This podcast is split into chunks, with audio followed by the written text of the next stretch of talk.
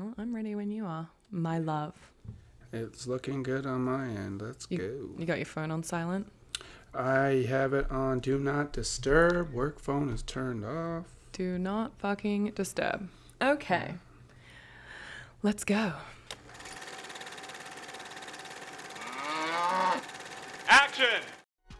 Is film like milk? Yes. It's got culture in it. and it's mm, leche. Whole milk, skim milk, medium milk. I have nipples, Greg. Could you milk Could me? you milk? Hi, and welcome back to Aged Like Milk, the podcast where we talk about movies and TV that have aged like milk in the mind fridge of your mind. My name is Paris Abbott Taylor. I am one of your hosts, and with me, as ever, is my co host. David Rogers, what's happening? What's in David, did you notice anything different about me today? You look a little red. I am a, I am a little red, and that is because I am not wearing any makeup because this is a audio medium, and we have talked about doing a YouTube, but I think if we ever did that, I would get like a blowout and like a professional makeup thing. but You mean you're killing it right now? Thanks, You babe. look great. Thank you, look so much. Great. But you know, that's where we're at in our friendship, and also where I'm at in the pandemic. To be honest with you, where I'm just like, there are days when I put on makeup, and then there are days when I do not. But David, you're David, beautiful. David, um, thank you. Don't stop. Say more. Um, what is the film that we are talking about today? We are discussing Who Framed Roger Rabbit, 1988, directed by Robert Zemeckis, who also did Back to the Future. And So- he did the new Witches, which we talked about. Uh, yeah, yeah. So, So, Bob, he, Bob's about. He's, he's about. doing his thing. Yeah. And we kind of chose this movie because obviously we just had Easter on the weekend. And honestly, I was looking up Easter movies we could do, and there's not not a lot. Um, you pitched Passion of the Christ, which I was like, no. I'm gonna go with no. I mean, if Uh. we're talking Easter, it's in like how like best grossing films. Like Mel Gibson kind of did his thing, you know. Yeah, I just uh, It's a little heavy. It's a he- it's a heavy movie. yeah, and I've heard from friends. I actually haven't seen it, um, but I have heard that it's extremely violent and gory. So Yeah, it is. Yeah. yeah. So David, um, I think it's your turn to do the synopsis of Who Framed Roger Rabbit. Let's frame him. Okay, so who framed Roger Rabbit? Let's talk about it, everybody. Okay, so it's kind of like this film noir, right? Set in, I want to say like the 1940s, 50s. Yep. Yeah. And we have this detective who he's a little hard on the booze because he's he's got, he's troubled past, right? He's troubled. He's got some loss in his life, and we got this rabbit, and we got his old lady Jessica, and there's some complications in their relationship. She's pay- playing patty cake with some other people. He finds out, or, fi- or Roger the rabbit finds out because he sees the pictures. This whole thing gets spun around, turned on its head. Um, there's people in power pulling strings behind the scenes. There's a villain who's trying to set up a freeway through Toontown so he can, you know, go to Pasadena basically. And he wants to pretty much eliminate all tunes. He hates all of them. And Oh, that's a spoiler. We don't know that. Until yeah, yeah, true, true. That's spoiler alert. But so all this stuff starts to come out, and there's you know there's turmoil, there's redemption, there's a happy ending, and it's and this film is made really cool, and we're going to talk about the history of it and and how it was made. Yeah, good good synopsis there. Mm-hmm. Um, so our main character, I mean, it's called Who Framed Roger Rabbit, but our main character is this hard-boiled detective, and it's kind of like yeah, you hit it on on the head. Like it's Hollywood in the '40s, um, lots of hats and women who are sort of sex pots. But let's talk about Hollywood and LA as it's portrayed in the film. Kick us off. So one of the first things that stuck out to me is kind of like the studio execs, right? And they're some of these are kind of seen kind of power hungry. Is it uh, RK Maroon? He owns the studio, Yes. right?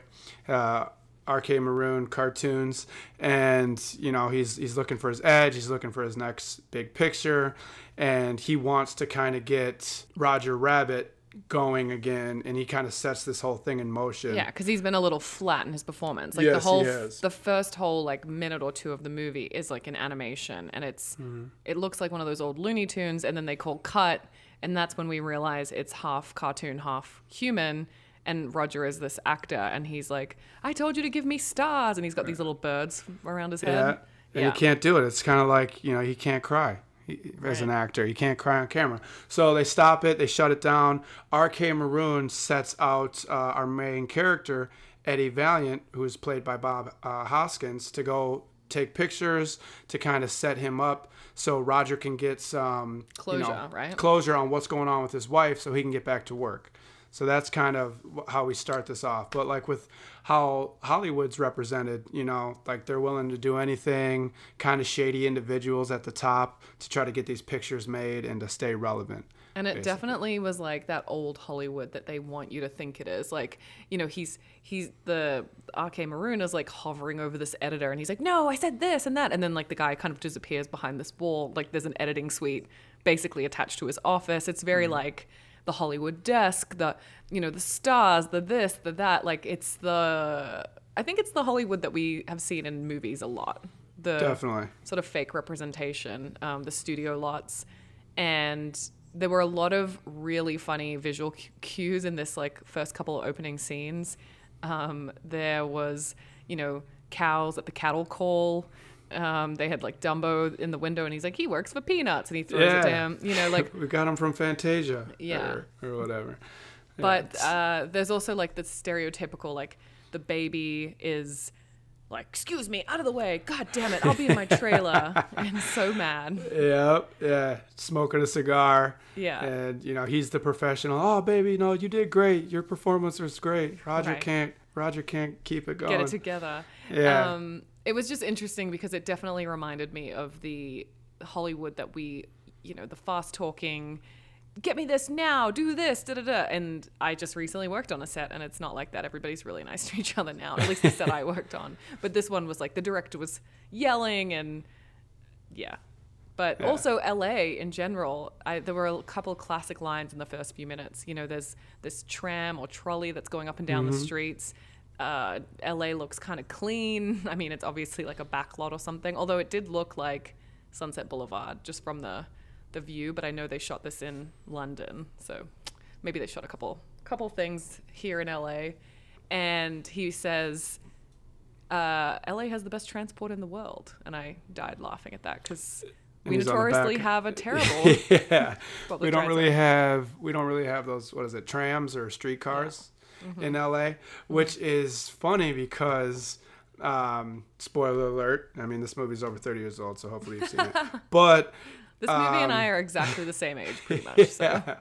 Uh, Christopher Lloyd's character, Judge Doom, says at the end, like, I bought this streetcar company and I'm going to dismantle it. Right. Right. Because he's, uh, again, Eddie Valiant saying, like, we got the, we got the trams, we got the streetcars. We don't need a, what is this thing? A, a freeway? We don't need that. And he's like, well, I bought up the streetcars and we're going to Beautiful dismantle concrete, s- eight lanes as far as the eye can see. And he's like, People no, are- no one's gonna go on that. that. yeah. They'll get off and they'll get on. There'll be gas stations and billboards. And it's like, and he's like, they could go to Pasadena. Like, Which is really? funny because no one wants to go to Pasadena. No offense. Or I don't. Some people do.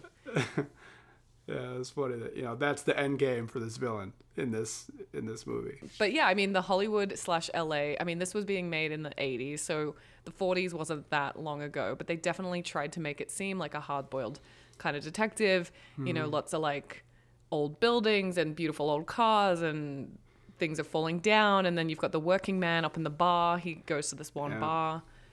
Definitely the film noir. You know, there's like the pessimism, fatalism, and you know, hey dame, you know, this dame came by and did this, and especially with Jessica Totally. Rabbit's character, right? Um, a little more of a seductress, Mm-hmm. and and pointing the our detective in this direction or that direction. Totally. But it was interesting as well to see like they have he goes to a speakeasy where he meets Jessica Rabbit and it's very like that Hollywood sleazy LA thing. Like they really drove home the idea that this is this is Hollywood baby. It's like this and it's like this and Yeah. you know, you and I live in LA and I did used to think it was a bit like that. It's sort of like the La La Land interpretation of it. And at the end of the day, like, yes, they do shoot movies here, and yes, there are movie lots, and it is very exciting. But also, you have to go to a laundromat to do your laundry if you don't have laundry in the building. You know, we get our garbage picked up the same. It's not Yeah. all this and that, like, exciting. Glitz and glamour Yeah. and yeah. I remember after three months of moving here, I think the shine started to. No, the shine has never worn off. I love it here, but I remember doing my laundry on a Saturday and being like, I really thought my life was going to be so much more glamorous than this, you know. But I have to do my laundry just like people that live in Pittsburgh or Yeah. Hobart or Berlin. You doing your laundry here is not a production on a Saturday morning, right? You know, you don't have a you don't have a budget. You don't have your makeup artist. right. The know, lighting's uh, not amazing. Light I look like exactly. shit. I've got a pimple. I mean, we could do that for you if you wanted to. When we get the budget from the podcast, when we start to get more listeners and, and everyone's just clamoring, I'll, I'll get dressed up to do my laundry. But there you go. You mentioned Jessica Rabbit, and I think that's Mm-hmm. a great way in to talk about the women in this film. Jessica Rabbit is an iconic female. She's not the only woman in this. There are like women scattered around. There's like women on set. There's Dolores. Dolores, who's a great character. But let's talk about the women, how they're represented, what their function is in the film. David hit me. But I don't mean, actually hit me like they would in the movie. I- Just hit a exactly. s- hit me with a fact. It, it is kind of interesting because obviously she has guys drooling over. You talked about that speakeasy, which was pretty much all dudes. Um, you had Betty Boop is one of the cocktail waitresses because work was slow Loved for that, her, loved and that. and they all wanted to go. You know, they're focusing more on color, so I'm just slanging drinks while work is slow. But yeah, for her, for um, Jessica Rabbit, and for Dolores, which is played by Joanna Cassidy, it's basically right helping the guys move the story along, giving them piece, pe- bits and pieces of information so that you know they can be end up being the heroes. Even though you see Right. Jessica Rabbit, she actually saves our hero's life. She saves Eddie's life by uh, you know that scene in the alley where she shoots. Mm-hmm. Um, she shoots Judge Doom, saves his life. Um, she She saves ultimately ends Roger. Right. Yeah, she saves she Roger needs to be multiple saved, times. Yeah. Yeah. exactly. So it's kind of like yeah, She's- she's damsel in distress. Totally. I was gonna say she's the ultimate femme fatale. Like, Yeah. you know, she's sexy, she's seductive. You used the word seductress before, hundred percent. But then mm-hmm. she's still like fighting these crimes in her tight ass red dress with her tits like about to fall out. yeah, everywhere. everywhere. Every step she takes. And I was watching the making of Roger Rabbit today, and the lead animator was like, I mean, obviously, like she's not in proportion. You know, like with that tiny of a waist, she would immediately bend in half. you know, like they talk about Barbies not in proportion. Yeah. Um, she's the ideal woman. Huge breasts, tiny waist, long legs, beautiful thick red hair, sort of uh, simmering and like yeah, massive lips. I mean, who doesn't love Jessica Rabbit? And you're right, she does save both of our heroes, but she ultimately ends up in a position of weakness and she has to be saved again. So that's kind of Yeah. Yeah. dumb. What- But and she's not the only woman, like you said. Betty Boop's here. We've got Dolores, and then we've also got the women.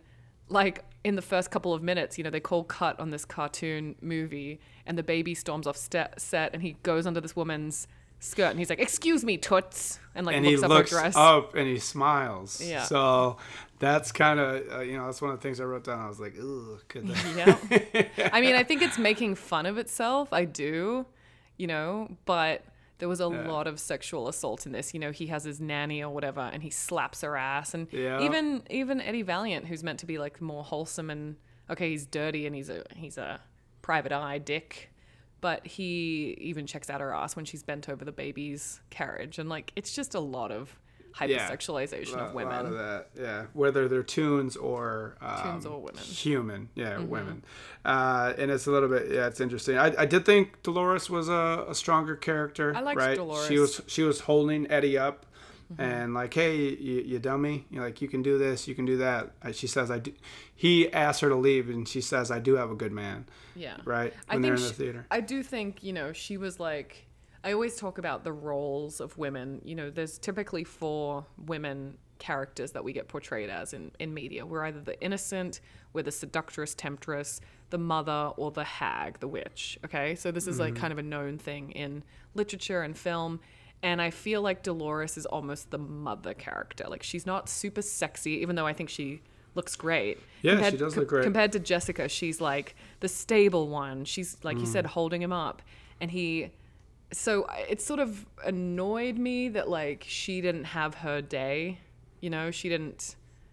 She was kind of just like always there, like always providing support. I'm like, bitch, you need to leave him. you still sexy. You make Yeah. money. Exactly. Get out of here. But she knows the heart he has because they were probably together, I'd assume, before his brother died. Right. So she's just holding on to hope, and she is a light for him Right. in this film. Yeah. Yeah. And I love Dolores. I think she's a great character in this. And she I guess she does come through like she finds out information. She's very helpful, but yeah, I was like, "Bitch, why are you still here? He is the worst. Look at his Yeah. apartment. It is disgusting." And then when we're talking the tunes, the the women tune characters, like you gotta assume all these animators are are dudes. right? I mean, I'm sure and a lot it's of on them, yeah. it's on some weird science shit. Like I want a little bit of this, a little bit of that, throw this back there. So You mean for. Jessica? For Jessica, definitely. For yeah, Jessica. she was. I mean, listen, she's iconic. Like you could have a red wig on and wear like a tight red dress with long gloves and put Yeah. big lips on, and people would know who you were trying to be. Yeah, I mean, the women in this were very much the stereotypical like sex pots or, like we said, relate like reliable.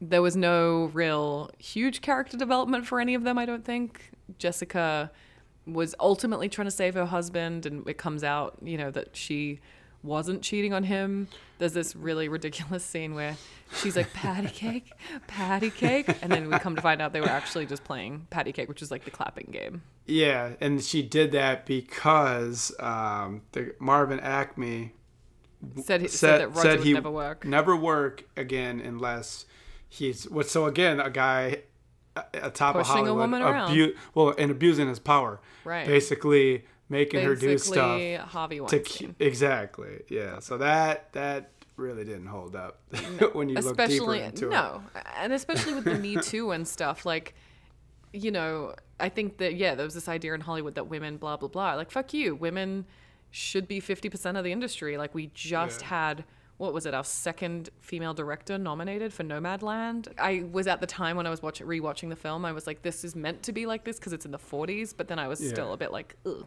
ugh because jessica rabbit was definitely a deliberate choice but But then you talk, then you say that it should be like you know it was deliberate because it was the 40s, but it's also 88. So right that's what i'm saying like things weren't that great in the late 80s, the No. 90s, right? We just really started, um, you know, jumping on this wagon of yeah, like where guys are in on it too, right? Where we're supporting women and saying, yeah, this is fucked up. What's been going on? And I feel like the scenes. I feel like 20 years from now they'll still be like, "Oh wow, 2020 was bad," you know. Yeah, They'd, definitely. They don't, There's they a don't, lot- They'd only had do. two directors nominated that were women, um, or this, that, and the other.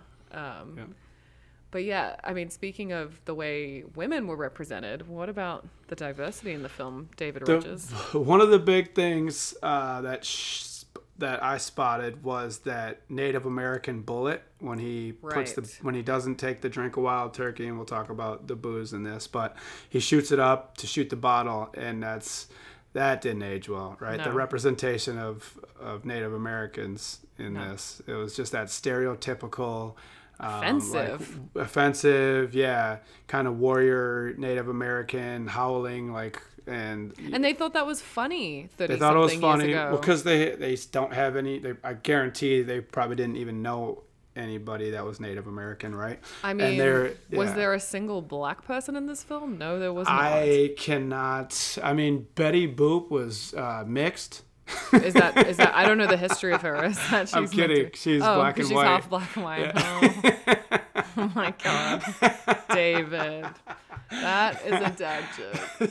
it's a dead David's joke. ready to be a dad, everyone. yeah, no, there was no, there was n- not one single person of color in the human world, and No. then the cartoons were cartoons. But I did notice well, some. daffy right daffy's black is he? Daffy I mean, he, he's the color black, yeah, but is he meant to be a black, pe- like, you know what I mean? Yeah. African duck American? um, Yeah, there was no representation whatsoever. I didn't even see anybody from any other es- ethnicity that wasn't white. And I, it got me thinking, and I had to do some digging, and I didn't really find. Oh, I think I, I read one thing um, because I was like, is this meant to be a metaphor for like not segregation, but like there's a club and and uh, our main character is like i don't do tunes. Like i don't go to toontown and he's like no no no. It's this club. It's only for humans. No tunes allowed. And then you go inside and all the tunes are serving like there's a there's an And- and the octopus bartender right and then the entertainment and we found that throughout like the entertainments were tunes he sees betty boop and he's like betty Yeah. and it's like you said you hated tunes oh but you know she's different type deal Exactly. But also on top of that, now that you mentioned that, like clubs like that had black entertainment, but they weren't Right. allowed Black to people kick it in. They weren't allowed to kick it in the club. That's They- what we were know, talking they couldn't about. Mm-hmm. Eat. They couldn't eat around them. Um, you were allowed to be and like and a lot of times i mean look at history like a lot of the very famous musicians actors and stuff like that they were all people of color jazz you know like and this was the club he goes into i think it's meant to represent like a jazz bar right Yeah. Yeah.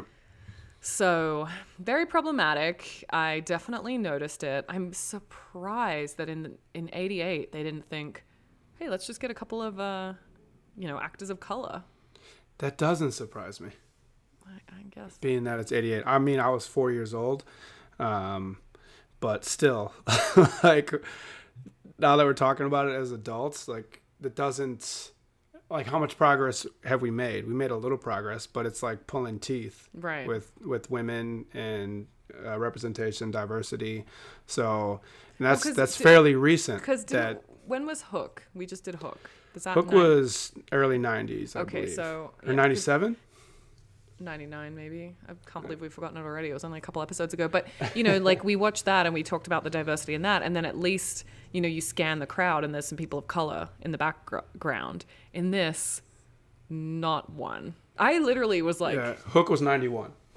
okay, so this is like three, three, four years after, because this was shot Yeah. in 1987 or 1986.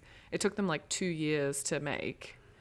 Um, but yeah, I mean, I guess it's funny that you're like a person of color and you're like, it doesn't surprise me, and I'm all white and clutching my pearls, like, oh, how could they How not? dare they? Yeah, because you go back. I bet you we're gonna uncover a lot of these films from Mm-hmm. these timelines that don't have too much diversity in them. I mean, let's not even say too much. This has zero. Zero. yeah. And this could be me being nitpicky as well, but they go into Toontown, and some of those cartoons were a little bit racist. And if we're talking about Dumbo, which we did as one of our early podcasts, um, the crows that we talked about, they were uh, Jessica Rabbit's band was all crows, and I was like, okay. Yeah.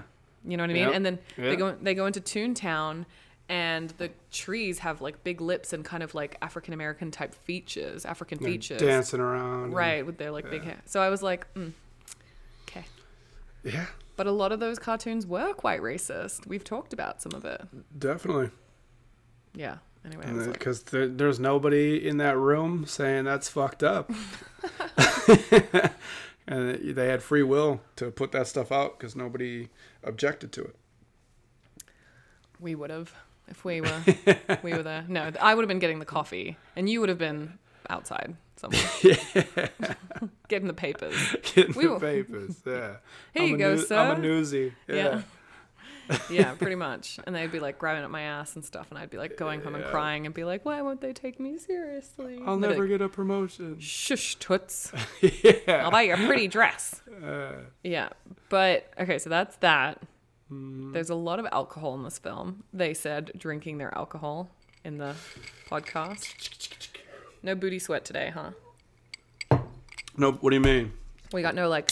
Oh, there it goes. good thing i got this booty sweat back in the nine I got no more booty sweat in the fridge. We're out. Um, oh that's yeah you gotta I'm get just more drinking booty straight sweat. vodka and well, not straight vodka and watermelon, and and I got the strawberry zero calorie thing. Oh, I'm not going to say the name because they can sponsor us if they want. yeah, yeah shout out. Um, but yeah, so the alcoholism in this, and I mean, it's part of the hard-boiled detective thing. It's like you know, he's got the little hip flask, he's like drinking, and I think if you've seen any sort of Raymond Chandler esque detective novels from the 40s, there's always like the crystal decanter of, I guess it's meant to be whiskey or rye or something like on the, Yeah. you know, he walks into the head of the studio's office and he just like he eyeballs the alcohol and then he takes it and he's drinking it and he's he's almost like so thirsty for the alcohol and he go- goes to the to the bar after work and she's like you owe me money and you know he's clearly like a drunk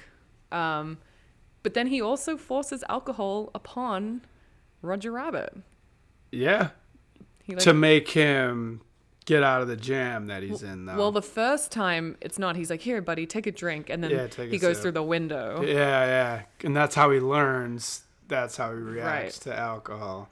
But he also was coming off seeing those patty cake pictures, and that's Mm-hmm. going to set anybody off. Yeah. right? Oh my god. If I saw Scott playing clapping games with someone else, it would be game Fucking fucking lose over. it. Lose my shit. But yeah, the alcohol's just a lot. And I think, you know, it just shows I mean, a lot of them are drinking and it's like this culture it was that almost prohibition era. You know, it's only like 10, Yep. 15 years later. Yeah. He's in a prohibition room when he's hiding. Um, so I just thought it was interesting to see. And then like, you know, alcohol has like ruined his life.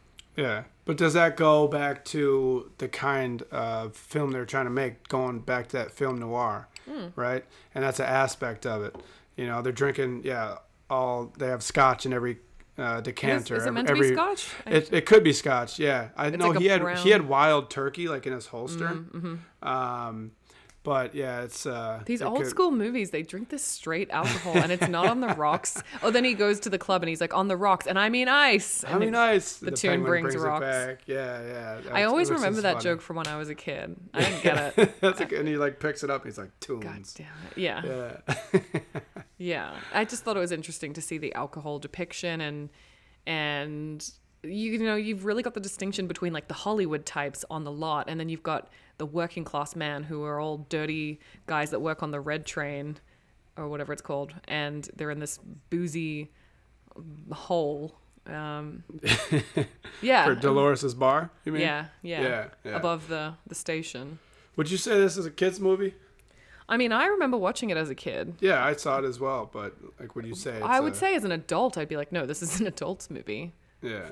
I almost feel like it's like, you know, we watch movies now and you and I are millennials and they make stuff for us, you know, that was kind of like, um, I don't know, like nostalgic, right? Because think about in the 80s, late 80s, the, pe- the people who were adults with kids back then, they would have been like 40s, 50s, right? Like to, to see these cartoons that had, they had been watching when they were kids.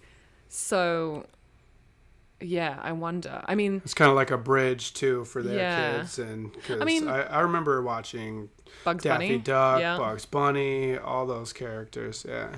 Yeah. Yeah, it was interesting. I did think it was interesting to see what cartoons they included. And we were going to talk a little bit about Toonversity. Yeah, yeah. So, did you see how many they actually used in this? I didn't see like a number. Yeah, so they actually had over like 140 tunes, and if you know if you know anything about tunes, Bugs Bunny is Warner Brothers, right? Mm-hmm. And then there's a scene with him, and he's they're all falling, they're falling with Eddie and Mm-hmm, Mickey Mouse, right? And they're going, they're doing their little back and forth, and he hands them that spare tire as a joke, but. A good- Disney. it's a good visual obviously, joke. Yeah, obviously Mickey's Disney, Bugs is Warner Brothers. So it took them a, a little bit to negotiate to put characters from both studios in the same film. I was wondering about that because Yeah. copyright is such a thing now. So they it's like over 140 well-known or pre-existing characters, Gotcha. right? So like they made Judge Doom for this. Right. Uh, they made Jessica Rabbit. Uh, I think Roger the Rabbit. was- Weasels. Yeah, the Weasels they made. Um, Roger Rabbit, I thought was invented. I thought I saw he was a he was in the he was in a novel. I think. Ah. yeah. But his So- look was like a bit more invented. I saw because Yeah, I saw something- pulled- Yeah, I saw that he was meant to look a little clownish, and he also was wearing the American flag colors. If you didn't notice, because he's like blue, blue bow tie, red pants, and then he's Mm-hmm. Yeah. a white bunny rabbit. But yes, Yeah. I'm going. No, but that's that's a good point. And they pulled when they made him, they did like I think their torso, like one of the studios, and his head kind of more like Right. another studio, how it was animated. And they came up with like a five thousand dollar flat fee Oh, wow. for each character. Oh, for each Yeah, character. For each character for the studio. So they in total spent over like seven hundred grand if you just do the hundred just on you know licensing those characters and there there was a list of characters that didn't make the cut and it was interesting so like you saw you saw daffy and then you saw what's the what's the other duck that was playing piano Daffy It's- and the black duck. I forget his name, but I do have to Um, do. I forgot that I this was a booty sweat from back in Da back into Nang. Glug glug glug glug glug. Yeah. Can't do this podcast sober. P.S. Shout out to all of your friends that message you slash me through our Instagram that are always like, "This was so funny." what up um, john I was gonna say John today. That made my day because literally David and I are just making this in the void, getting drunk, talking movies, and then occasionally we notice that our follow account goes up, and we're like, "Oh, cool!" And then our friends reach out to us, and they're like, "You're so funny," and we're like, "We like, I was geeking out today I was like, geeking out. love that But no, I forget who the black duck is, but I can Google it real quick. So you tell Yeah, so uh, it's, it's Daffy Duck and some other duck, but they're different studios. right. So they needed one couldn't get more time than the other. So they came up with the idea like when they're on screen for these like high profile tunes for these studios. Donald. It's just Donald, Donald Duck. Duck. Yeah, that's the white duck. Daffy's the black duck. Oh, I was getting Yeah. mixed up. Um, so they put them in the same uh, the same scene. So you had that with Mm-hmm. uh, Donald and Daffy, and then you had that scene with Mickey and Bugs, right. and they had equal equal screen time. Copy. Yeah, so that's that's how they worked around that uh, that issue. Because And then, because I thought there was a third studio involved, and I'm, I don't remember the name, but where the um the hound dog is from the elevator scene. oh yeah, it's like going up. Yeah, that's another studio, I think, because I was Okay. watching the making of, and which was very interesting. But again, all white men talking, so good times. Um, oh no, there was like one Israeli guy, I reckon. Um, but yeah, I think he was sort of Zemeckis was saying he loved the style of one of them, he loved the something else of the other one, and then the comedy of the third one. And I was like, yeah, I mean, he really included a lot of elements of animation, but they were all slightly different. Yeah, yep. Because So you know, like if you say like Disney and Warner Brothers, like they do have different looks, they do have different vibes. hmm That's what differentiate differentiates themselves from each Yeah. other. And it's just it was yeah, it's super interesting because I'm sitting there watching this movie. I'm like, wait a minute, how'd they get this done? Right. How do they have all these different characters from different studios? And Well, I wonder if they'd be able to do it today because it's in product. It's in a pre-production. oh, they're doing a second A, one. s- a sequel, yeah. Oh boy. we'll have to revisit. When is And, it? uh, when is it I think come out? 2022. I looked. It's on IMDb. There's no information other than saying like pre-production. Okay, okay, Yeah. okay. Let's see if they Yeah. if they get um, some black people in this one. Yeah. Maybe the woman could be a main character and not get Tits McGee. and if it's a black character, they're definitely getting framed. Oh yeah. oh yeah. No, yeah, that makes a lot of sense actually. Um, so that's Toonversity. It's great that the studios would collab on this because I think it is a fun thing to see the cartoons. But let's talk about the comedy in the movie. I think Yeah. there were so many visual cues. There were so many like t- silly jokes. You know, I already talked about some like they'll work for peanuts and he throws the peanuts at him. Um, cattle call, just like physical humor too. You know, like he's in the even in the opening scene, it's this cartoon where this poor rabbit is trying to stop this baby from hurting himself, and it's very physical. Like he falls into the electrical socket and zaps himself. Um, he catches on fire. He gets Yeah. teapot on his head and then hot sauce goes down the, the thing like it was i mean it just reminded me that like cartoons of yesteryear were very violent So violent. So and, violent. and like just like laughing at people getting hurt like sylvester and tweety But think, I mean, eh, it's it's good probably that we're moving away from that, but you know, that's that's a different breed. Our our parents' generation and and their parents, right? I think they might they might have been a little physically tougher. I won't say mentally, right? Um, but I think they're a little physically tougher, and that's probably you know it could be because of the cartoons, toughen them up a little bit, you know.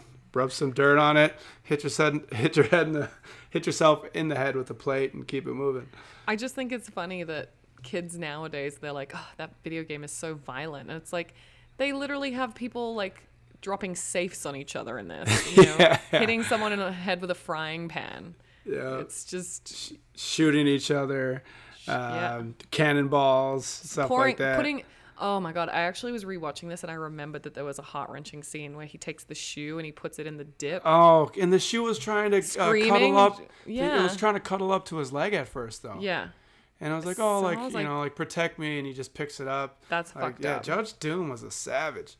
Ugh, and he, that actor is so scary. I mean, he's also Yeah. in Christopher Lloyd, Christopher Lloyd. He's also in Back Yeah. to the Future and stuff. um, Marty. But yeah, in this, I remember. Did you know that the director told him not to blink the whole time? Yeah, to make him scarier. Which Yeah, he that- is so scary in this. Yeah, it's hard. It's hard to not blink, like as an actor. Yeah, if? I think You about it get, right like now, there's a gust of wind or something like that, and your eyes start watering, and you're trying to hold back. It's that's not easy. I don't know if I could do it. It's speaking hard. of speaking of the dip, though, it was actually a real thing. Um, there's actually a science behind it. Mm-hmm. Yeah. The ingredients of the dip were revealed, and it's basically turpentine, benzene, and acetone, which are all paint thinners commonly used to erase animation cells if animators make mistakes. So yeah, it was a little bit meta. yeah. It's, it's just scary for those tunes because you saw how freaked Jessica got. Um, she Mm-hmm. Oh, the my dip. god! It's the dip, and I Mm-hmm. ain't talking about no chips. Is that what she Um, says? No, I, I ad libbed. You're living. Yeah. Hire But- David for all your rewrites. I'll you know let me in on number on the on the sequel Second for one? Yeah. Um, I did think. Did you see at all for uh, Bob Hoskins, uh, Eddie's character, that he first some of the jokes you could tell he had a sense of humor because he would uh, list off song lyrics when he was talking to somebody, like seriously.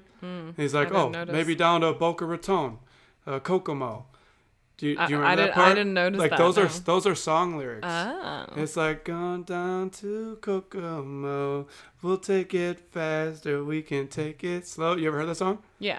Yeah. So I just I was. to hear you sing it. Yeah. So he he was like he did this a couple times where he'd start firing off like song lyrics and like saying I'm serious to somebody he's talking to, but like pretty much bullshitting, right? Because he knows what he's doing. And I just thought it was funny. It's like that scene in The Other Guys when uh, the te- the the detective chief or whatever just keeps quoting TLC Right. lyrics. So I, I thought um, like Eddie's character had like from the start he was a funny guy. Right. So right? Even though he was like angry, kind of drunk, you know. No, I mean he was meant to be past. the hard-boiled detective. You know, he Yeah. wasn't meant to be soft and cuddly. Yeah, but, but- it's still like funny, even like in his anger. But even in his physicality, like I found him really, really funny. Yeah. I mean, he was essentially acting alone for so much of this movie. I know we're going to go into the making of, and you know they use dummies and all this, and we'll talk Mm-hmm. about that. But he really had to carry this film. Like Jesus, That's our guy Smee. Shmee. I know. Yeah. This is like a second movie that we've talked about with him. Yeah. So he was really having like a good couple of years. Oh, for saying. sure. Yeah, he was. Uh, he got an Oscar nom at some point too. Yeah. Which this this film won three Oscars. Damn. Well, we'll Yeah. talk about that. Um, but yeah, no, the comedy was very silly, but I loved it. I mean, so much of it was physical, so much, so much of it was visual, so much of it was a little wink and a nod to the audience, like stuff that they would know. Mm-hmm. Um, I loved the shave and a haircut. Yeah. knock Dun, to dun, dun, you. And then he's like freaking out. They pan to him, and he's like shaking. I can't not do this. Yeah. And that uh, the handcuff scene. Yeah, the handcuff scene is great. and he's like, "What?" And I laugh at it every time. It's like you could have gotten out of those handcuffs at, at any point you wanted to. He's like, "No, I could only do it when it was funny." yeah, yeah, yeah. That, that, Even that's a little bit meta, right? Like that's kind of a wink and a nod. There's a, that actually that scene. I read something and it's called bumping the lamp, and Yeah. that is an expression you read about this that mm-hmm. like where a filmmaker goes into extreme detail in a scene that doesn't necessarily get noticed because they bump the lamp and then the the shadows are swinging back and forth and around the room, and so the animators had to redraw Roger Rabbit. a bunch of stuff. Whether Yeah. he was like whether he was lit by the lamp when it Yes. Mm-hmm. swung towards him, or in his shadow, or he was dim because the lamp moved away from him. I do And- appreciate stuff like that. I yeah, really do. because there's probably the general population isn't going to notice that, but there's Right. going to be some people that have that mindset that's going to stick out to them, Mm-hmm. and those the devil's in the details, as they say, and the, people are going to appreciate that, right? Totally. Because if you if you point it out to somebody, they're going to be like, oh, well, that's annoying, because now they're thinking about it or Right. whatever. But that person that did catch it, they're going to have that that feeling as well. So 100%. yeah, I like. But yeah, that. let's let's talk about the making of then. So I did want to research it because I was very confused of how they did it. But I learned that they shot everything practically and then it basically went to the animators second. But during the making of, a couple cool things. They had the voice actors actually there on set with them to block it. Um, the actors did mime school. They went and learned how to mime and um, our main character is so good at it. Like you can just tell when he's pretending to hold Roger, he's imagining it's 60 pounds, you know? Um, what else did I learn? Uh, the voice actor who played Roger Rabbit uh, wanted a costume and was on set. I don't know if this is part of your fun facts. I don't know if I'm jumping ahead, but yeah, that's all good. That's good. Yeah. that's yeah, and then I just thought it was cool. Like they they had these basically like animatronic things that would, you know, that they could paint over, and they had to do a lot of physical effects too, like you know stuff that was shot in camera. So and they, and they hired puppeteers, which was very cool. yeah, move it and. I I saw too to add add to that they would put things where like uh one of the animations would be, so the actor would have to work around it. Right. Like put a stool somewhere, and they'd have to move around it, or and for the camera person to move around it as well. Right. Yeah, so that was that was interesting. I I did have um, it was like pencil animated. I don't know if like you saw that because it's you know it's not CGI or anything like that. No. And one of the things I saw like historically, movies like Mary Poppins um, combine the cartoons and humans in the same frame. Um, and they had problems of the characters that looked pasted onto the screen, and the eye lines the eye lines wouldn't match with the actors. So, you know, they said like the thing I read, Dick Van Dyke was kind of looking through um, the penguins as he's Yeah. dancing with them, and they didn't really truly occupy the same space. But in Who Framed Roger Rabbit, yeah, um, they used the traditional pencil drawn animation to Yeah. give the illusion of the depth, and it was like kind of like 2.5 D as they called it in the article I read, and a new technology that allowed them to um, print those animations onto onto the frame of the film. Bob Hoskins talks about the eyeline thing, and, and he even sort of says, you know, like if you put your hand here and then you move it away, like your eyes naturally move further away. So they really had to like practice using that like closer vision. So Yeah, I, am just trying yeah. it right now, and it's actually really hard. Definitely, yeah, that makes a ton of sense. Yeah. But the practical effects in this were just unbelievable. Yeah. And so if like you he had a tune gun, right, that he was pointing around, and the weasels had Real uh, guns. Mm-hmm. right? Yeah. So the the, the little details. That and also the baby when he's waiting outside um, Eddie's office, he has a cigar. And I watched the making of. They literally had this like arm thing that was in the in the baby bassinet, and a puppeteer was controlling it. And I I think that's so cool that they didn't just do everything the tunes touches animated. It was a mix, and I think Yeah. that was, you know, you have the weasels getting into the cop car. It's a real car. Yeah, it's just cool. Like Yeah.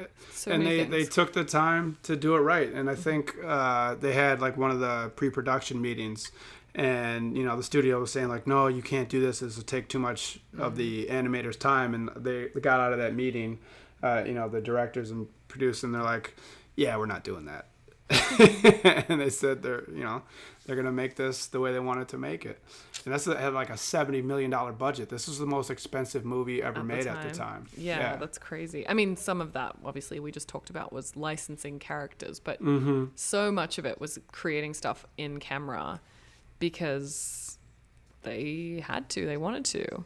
Yeah. Um, but yeah, it was it was incredible. I mean, I was watching it again and I was like, fuck, like this and Space Jam from my childhood. I remember like having integrated. I didn't even think of Mary Poppins, but probably because that scene is so awkward. Like in in Space Jam and with this, like it just feels like an amazing part of the movie. I would Yeah. actually like to see more half animated, half live action. Yeah, well, we'll be interested to see because the new Space Jam 2 is coming out Mm-hmm. with LeBron James. And then if they do make the second one, are they going to stick to the traditionally way they made it? Are they going to go CGI route? Um, which some of the articles I said, you know, they said that takes away from the realism with you know how this how this was produced. So This still had a very big visual effects department too, so it's like they really used. I, I saw Robert Zemeckis was talking, and he said essentially we had three feature films that we were making in one. One was um, a typical detective noir hard boiled film. One was a, a visual effects like massive film, and one was an animated film because literally. You know, he took all three and had to put them together and make one movie. Like, it's kind of crazy. Why would you do that? But God love him. He did and it. And it it paid off, right? Hell yes. Yeah, it did like 380 worldwide, and Wow. everyone knows about this movie. Oh, and- everyone knows about this Yeah. movie. I when I told people what movie we were doing, I was like, they people were like, I love that movie. I haven't seen it in years. It's it's a classic. I mean, amongst my set anyway. I'm sure there are people out there that are like, what, what? Um, but you had fun facts. Yeah, so a couple of them. Uh, I, we did skip over one thing. I did want to Oh, talk. what? There's well, there was a joke that I that didn't hold up for me either. Well, it's funny, but it probably wouldn't hold up today. The booby trap when the weasel goes in Jessica Rabbit's chest, Oh. right? And then it gets clamped down, and they go a booby trap. And Silly, then, silly, yeah, very silly. silly. But I mean, yeah, that, that's not really gonna happen.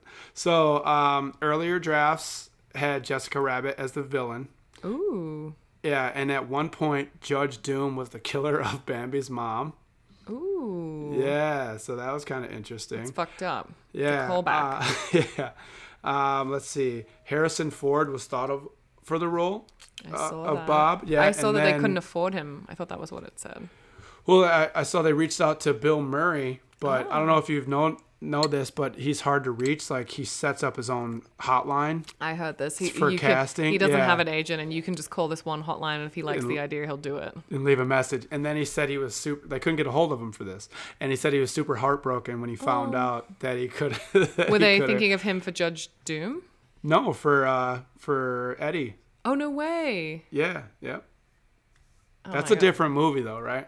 Oh my god, that's such. I just Bill. can't. I can't imagine Bob Hoskins. Is that his name, Bob Hoskins? Yeah, Bob. Yeah, I can't imagine him not in this film. Like he's just same. perfect. I think that's perfect casting for him. To Mm-hmm. like a little bit of rough exterior and Mm, not super sexy, just like a Yeah. little, and a little shorter.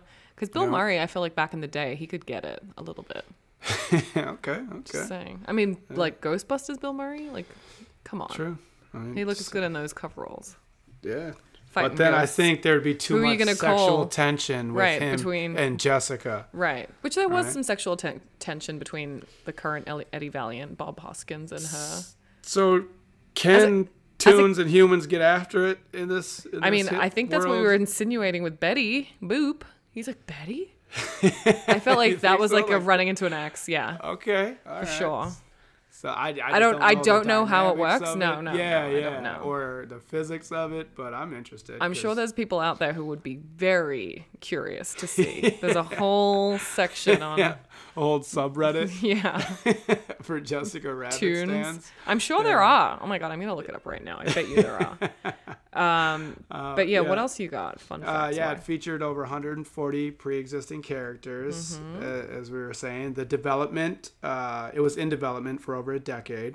Oh wow. Yeah, which is pretty interesting. Okay, so sorry to go back. There is a Jessica Yeah. Rabbit and Not Safe for Work subreddit, oh, jeez, and I'm clicking on it.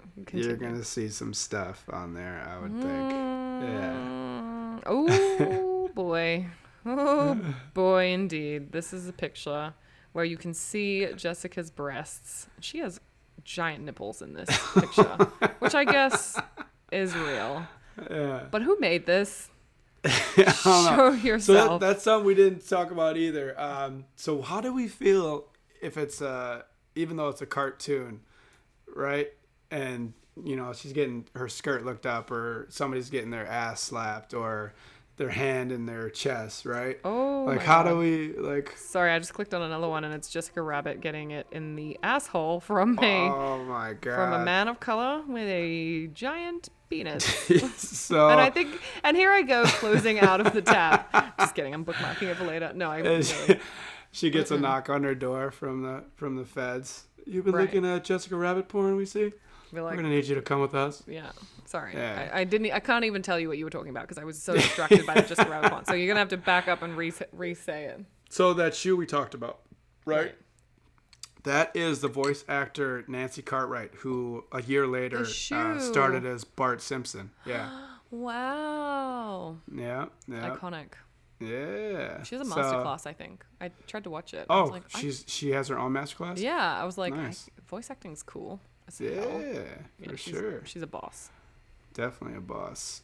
Jessica Rabbit was inspired by uh, Lauren Bacall, Rita, Har- Mm. Rita Hayworth, and Mm-hmm. Veronica Lake.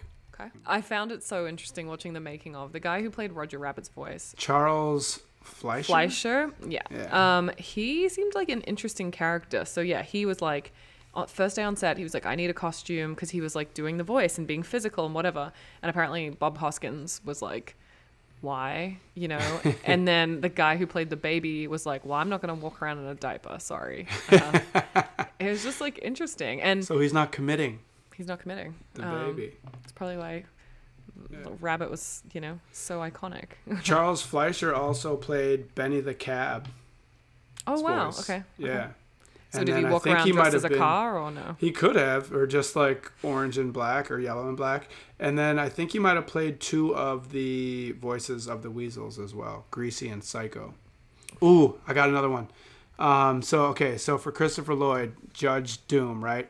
He was a he was meant to have an animated vulture sitting on his shoulder, Oh. while he carried a suitcase containing twelve kangaroos, which served as a jury. Yeah, so the twelve kangaroos served as a jury, and the roos would produce letters uh, from the pouch spelling, "You are guilty." Oh my god! Can you imagine that? As an like, when he- when he Australian, I am dip. Yeah. offended. you should Wait, be. as so like every letter was like coming from a roo's pouch Yeah, so there'd be twelve roos, and because there's like twelve, they'd hand 'em out of the jury pouch. members. Yeah, yeah. I guess, yeah, yeah. Um, Is there so something? they- Well, also, hang on a second. I have to Google this. But there's something called a kangaroo court. What does that mean? Do you know? Yeah, that's. I mean, we. My parents did that for a little bit when we were younger. We called it kangaroo court, and it was just like It ignores us the pleading to the to our parents who Well, right, it's basically. yeah. So it, it, the definition is a kangaroo court is a court that ignores recognized standards of law or justice and often carries little or no official standing in the mm-hmm. territory within which it resides. So that's. Yeah. actually so meta and smart. If Yeah. Judge Doom had had, Had a kangaroo kangaroos. court basically in his pocket, It'd just be a lot because right, So- he's judge, jury, and executioner for. He just Right. picks that shoe up, and he fucking throws that shoe. He doesn't So, throw it. He holds it dips, slowly, and it's so yeah. fucked up. And the thing is like screaming. And he he bought his way into judgeship Right. in Toontown. Yeah. because and I think so. If you trace it back, right, um, Eddie Valiant, Bob Hoskins said they were him and his brother were chasing down a bank robbery, right, Right. for Samoans. Did that is that what they call Oh, the yeah. currency? Samoans or Somalians. yeah, Somalians. Yeah, there you go. That's well, that's, that's the how Sims the money, so I don't know if that's real. that's how the piano got dropped on Right. his brother. So Judge Doom robbed that bank and then Mm-hmm. bought the judgeship. Wow, Yeah, he's a bad man. he's a he's just a villain. He's just a straight up villain with scary red eyes and a high pitched voice. Yeah, there were two things that really scared me as a child: the dip of the shoe, and when he got run over by the steamroller, and then he was flat, and then his eyes popped out. I remember being quite scared. That screechy voice. Yeah, but did they? So why didn't he have the vulture in the suitcase? What was the crack? Uh, I think the device just didn't work Mm. because it it'd be he hates tunes and it would be it would have been an animated vulture on his Mm-hmm. he doesn't shoulder. hate tunes. He is a tune, so he's self. He is a tune. Yeah, I think so. Mm. Because why does he want to get rid of Toontown for a highway to Pasadena? Yeah, that was a. li- They kind of got to the end of this film. They're like, mm, back Yeah, I don't know. Just make it a highway. You're they're running a highway. We're tying it back in. He just loves highways. Yeah, yeah. yeah. and billboards and gas stations. And, They're like, sir, the end of the story doesn't make sense. Shut up. We're animating a thousand and four scenes or something, Yeah. which is what I saw. a That's thousand and four shots. Pardon me. Yeah. Um, yeah, this movie is crazy, and I definitely did watch it a lot as a kid, and I kind of feel like as an adult now I'm like, ah, it, it's that thing we talked about where like parents think something's safe, and Mm-hmm. then I think we talked about it in another podcast where parents just don't know, and then they're like, then they actually uh, they actually listen to the lyrics of WAP. Yeah. And like, wait a minute. what did she say? Well, she said, what now? She's got a wet ass what? Um, She got a wet ass who? who? She got a Yeah. wet ass Jessica Rabbit. I mean, according to that picture I just saw on fucking Reddit, which I wish I could unsee, do not go to that subreddit. Do trust me, you don't want to go in there. Literally, everyone's like, mm, is it gonna I'm gonna go check this out. How bad could it be? It's bad, Jessica's guys. working. I with. went there, so you don't have to. Wait, so is it? So it's it's human on anime on Tune. it's no. It looks like it's there's, There's some Tune on Tune. Again, I glanced at it and I got scared, so I left. Yeah. Um, not that there's anything wrong with natural pornographic consumption. Uh, It was just a lot while I was trying to record a podcast. it looked like some people doing sort of cosplay of Jessica Rabbit. oh. And then there was no, that that wasn't the the scary ones that I saw. The one of the bum was uh yeah definitely just a straight up animation fan art. okay, gotcha, gotcha. Uh, And also, how me- how much do you have to be practicing to draw like a really good representative of, of a black veiny penis to put in I Jessica mean, Rabbit's butthole? You got to be a good animator, and you got Did you go to the, art school for that? Like, The what's the, detail. You got to do. You gotta put the detail in, right? Because the lights got to hit it a certain way. Yeah, Um, right. You gotta. got to get that glisten on the on the Yeah. sack, You gotta bump the bump the lamp on bump that. the lamp.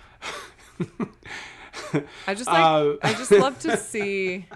I just want to meet the guy that drew, or girl, I guess, who drew that. Because I literally now just, it's burned into my retina. You know when you leave the TV on too long, and there's like that slight outline. That's how I feel right now, looking I at think you. you. should have that as the thumbnail for our social for this. Uh, A hundred percent. Definitely. Who Make people. Roger? Roger Rabbit did what? To who? 18 plus. Oh my god. Somebody did something to Roger. Somebody's doing something.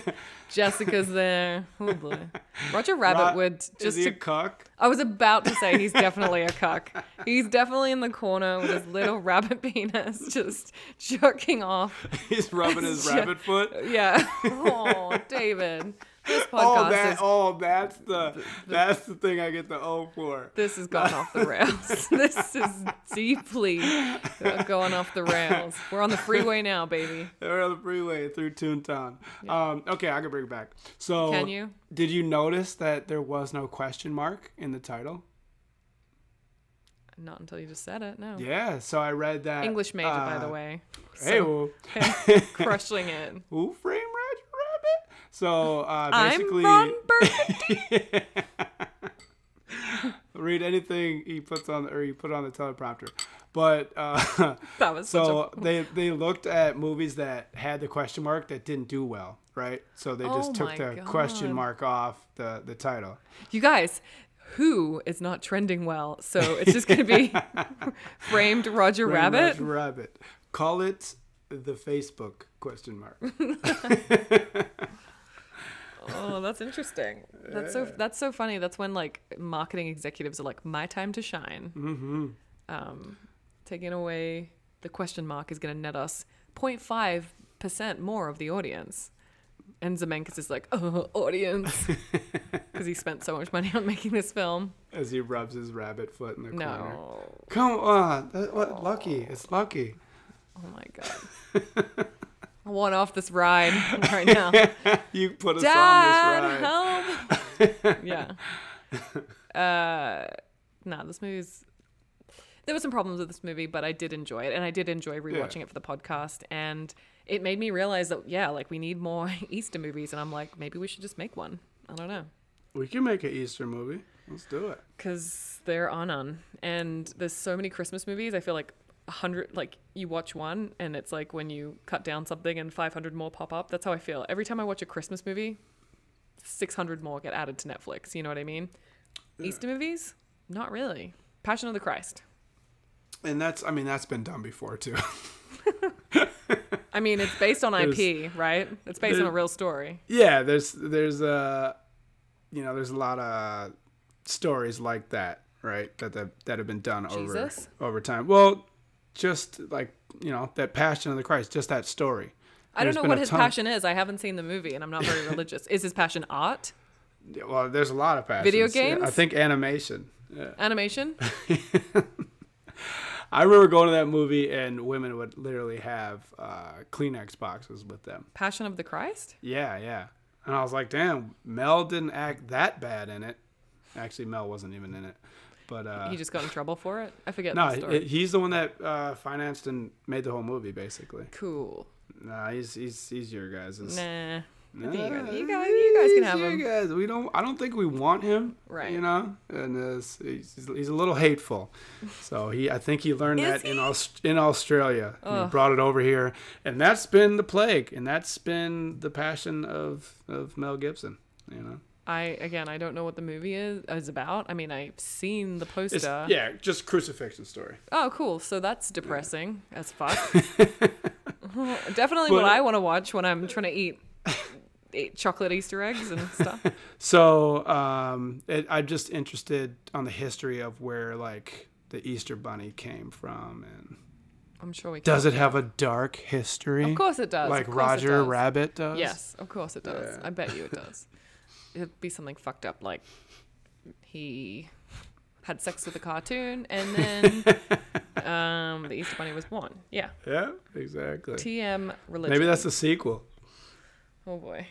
I wish I could unsee it all. David, there are so many people that made this movie happen. Um, The Mhm. names. It, it had, I think, the record for one of the longest credits scenes. Yeah, I saw that. But if you had to do a shout out, who would you pick?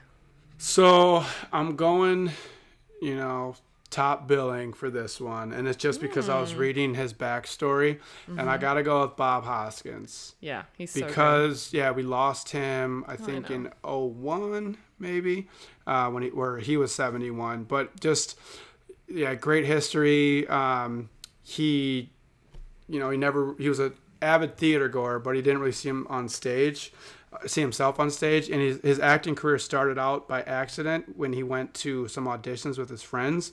Um, they confused him as an actor. He went on there got the part did and then so he just started his acting career like that. Got some television roles and then kind of broke in um, in the in the mid 70s uh, 80s and then i mean this was a huge movie. Right. so he got this and then we talked about he got hook and he crushed hook. He was in nixon enemy at the gates in 01 so it's just you know uh, i have a uh, spot in my heart for, for great actors and great character actors, and I think Bob Hoskins is one of them. So I appreciate him. I wish he was still around doing some work. He actually passed from Parkinson's. Bob Hoskins, if you're out there floating around in the universe, we see you, we appreciate you, and thanks for leaving a lasting mark. We see you and we appreciate you, and this is such a great role. So I think there's a lot of people that I would love to thank in this. Like I think the lead animator did an amazing job. I think the editor did an amazing job. I think the production design and the physical, you know, effects, like all the puppeteers. It was just, I mean, the direction. Even though we do make fun of Bobby Zemeckis, like uh, he's he's amazing. Um, the fact that he pulled this off, but similar to you, I have to go with the voice of Jessica Rabbit, Miss Kathleen Turner. And it's funny you said top billed because I actually had to scroll all the way to the bottom of the page, She was uncredited at first. uncredited. And why Yeah. is that? Do you know the story behind that?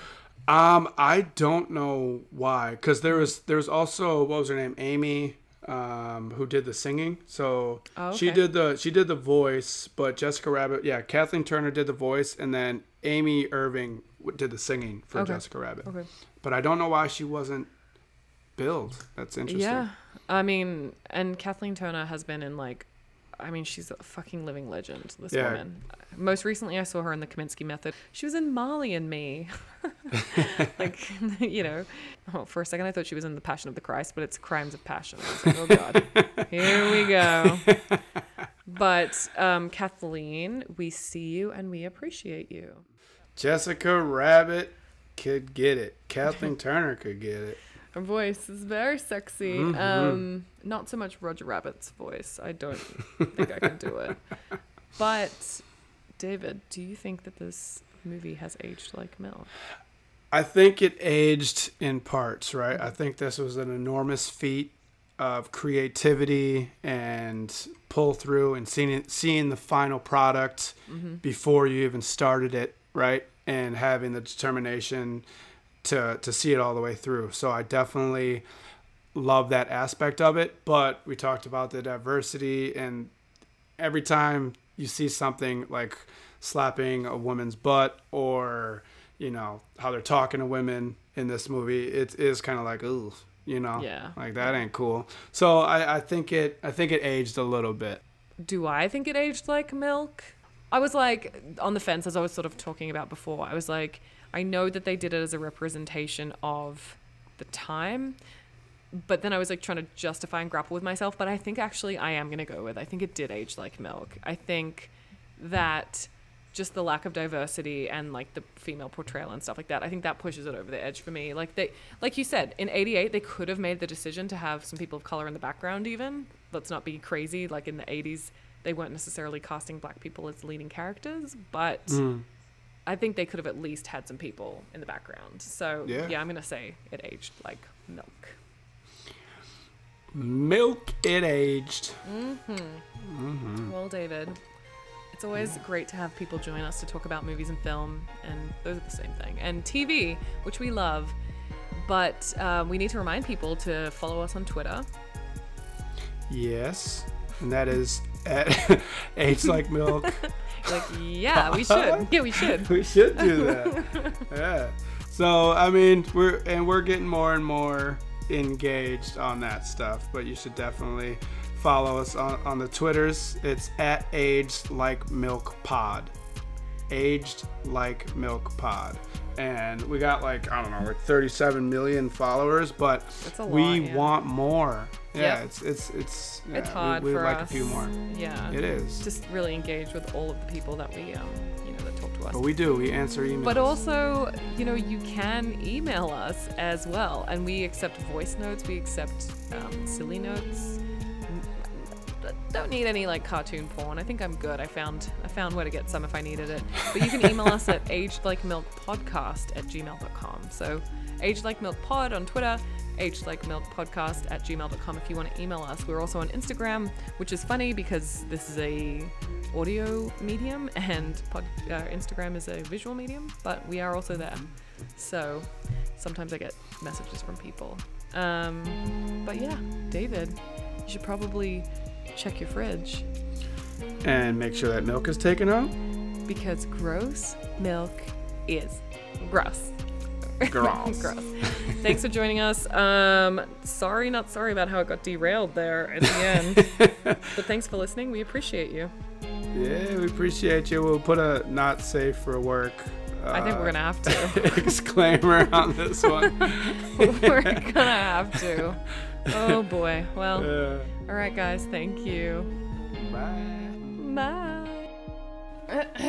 me, me, me. Euripides. Euripides. Euripides, New, unique New York. cow. Unique New York.